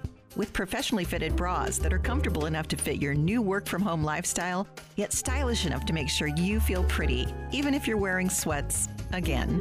So come on in with your face mask, of course, and see all that's new. Donna Bella Fine Lingerie and Comfort Wear, open Tuesday through Saturday, 11 until 5, at the north end of 2nd Street, down. RV dealer, Embar- have you tried to sell your RV? Was the offer from the RV dealer embarrassingly low? Guarantee's Cash for Campers program will beat any offer for your RV, or we'll give you $500. This is Shannon Nill with Guarantee RV Supercenters in Junction City. Now's a great time to sell or consign your travel trailer, fifth wheel, or motorhome so you can upgrade to a newer model that better fits your lifestyle. We've bought hundreds of RVs for cash, and you can be next. Safe vacations and escapes are now more important than ever, so make sure your RV is ready to maximize your fun and enjoyment. It starts by selling your current RV, and we'll give you $500 if Gary can't beat any other Oregon dealer's written offer on your late model RV in good condition. We'll even pay off your existing loan in a hassle free transaction when we buy your RV. Visit Guarantee.com to learn more about Cash for Campers. We don't just sell fun, we guarantee it. Offer not available to commercial parties. Subject to change without notice. See dealer for details. Learn more at Guarantee.com.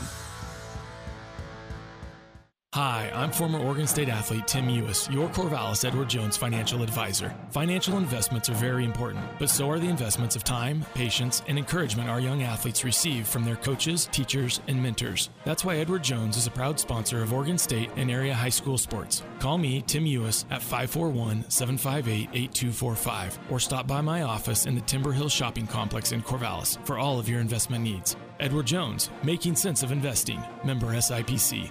Go Beavs. All right, go Beavs. You know, I this is a this has been a fun day today, John. The, Yeah. the guests were were outstanding and really enjoyed visiting with with all four: Joan Bonvicini, Mikayla Pivec, Dominic Cusimano, and Bill Krueger. Yeah. there's so much left on. I mean, we just got to Bill. They were all great. making baseball, driving over to Bend. To pitch, Yeah. to some Medford. I mean, it, it's a great Northwest story. I loved hearing about Nick Robertson Did- making calls. Let me for see him. if I can get the Joe connection. Etzel. Who made the call then? He goes from the guy in the draw saying you're not going to make it at the pirate tryout Depend on yeah. to getting a call get- from Medford. Did that guy then say, "Well, maybe"? How Well- did how did Medford know about him being able to pitch. It's interesting that the guy with the drawl said, "You son, you I've been doing this for 25 years. Yeah. You better fall back on your education. Yeah, you can't yeah. hit and you can't pitch." And he ends up hitting 400. and Yeah, as- as a pitcher. Yeah, and 13 seasons in the major no, leagues. he, he was wrong. That guy was wrong. But how did Medford know? I hear you're a pitcher. well, probably a Joe Etzel type call or something. It's a small enough world. Well, I was thinking maybe that guy reconsidered after he told him. No, I don't think it was that guy. It was a different organization. And so Medford was an Oakland A's affiliate. So somehow Oakland, and he, you know, Bill, when we've talked before, and why I hope we can finish the story with him, he talked about Tony LaRussa and Lasorda and the Uh-huh, managers uh-huh. he's played for. And how they they motivated him in different ways, and both Tony and Tommy, in a sense, by having that same attitude as the drawler scout at Civic Stadium, almost like, and Bill just kept persevering beyond what people said he could and couldn't do. Yeah. The best part of the story to me, she wasn't laughing. She wasn't joking. I mean, if you don't play baseball, you know, Mom was so you, into you baseball. can't. Don't come home on the weekends with your laundry and expect meals or whatever. my my dad used to joke, and I used to joke too, with at our ball games, like when my son would play. I would, ch- you know how people are cheering. Good, good job, Sammy. Good job. you know, my son and I have such a rapport and and sense of humor. I would say, "All right, nice job, Maddie. You get to eat dinner tonight." and the more liberal ones would the look at me like, "You." Yeah, you- you're going to You. deny. Yeah, we deny our kids. Their meals are based on performance. Or if they would- yeah, perform well, they eat. If they don't, they don't. I would also give parenting. financial incentive. Maddie, I'll give you five bucks if you score a goal. and the looks from oh oh. We are that on that note. Thanks for joining us all week long. We'll try it again come Monday. It'll be all right. Actually, Tuesday we'll take oh, Monday oh, Tuesday, off. Monday off. MLK Day. See you. Have a great weekend. Here's the microphone. Is this thing on? This is KEJO Corvallis. Everybody hear me? We're on in five. And QID. 1240 Joe Radio.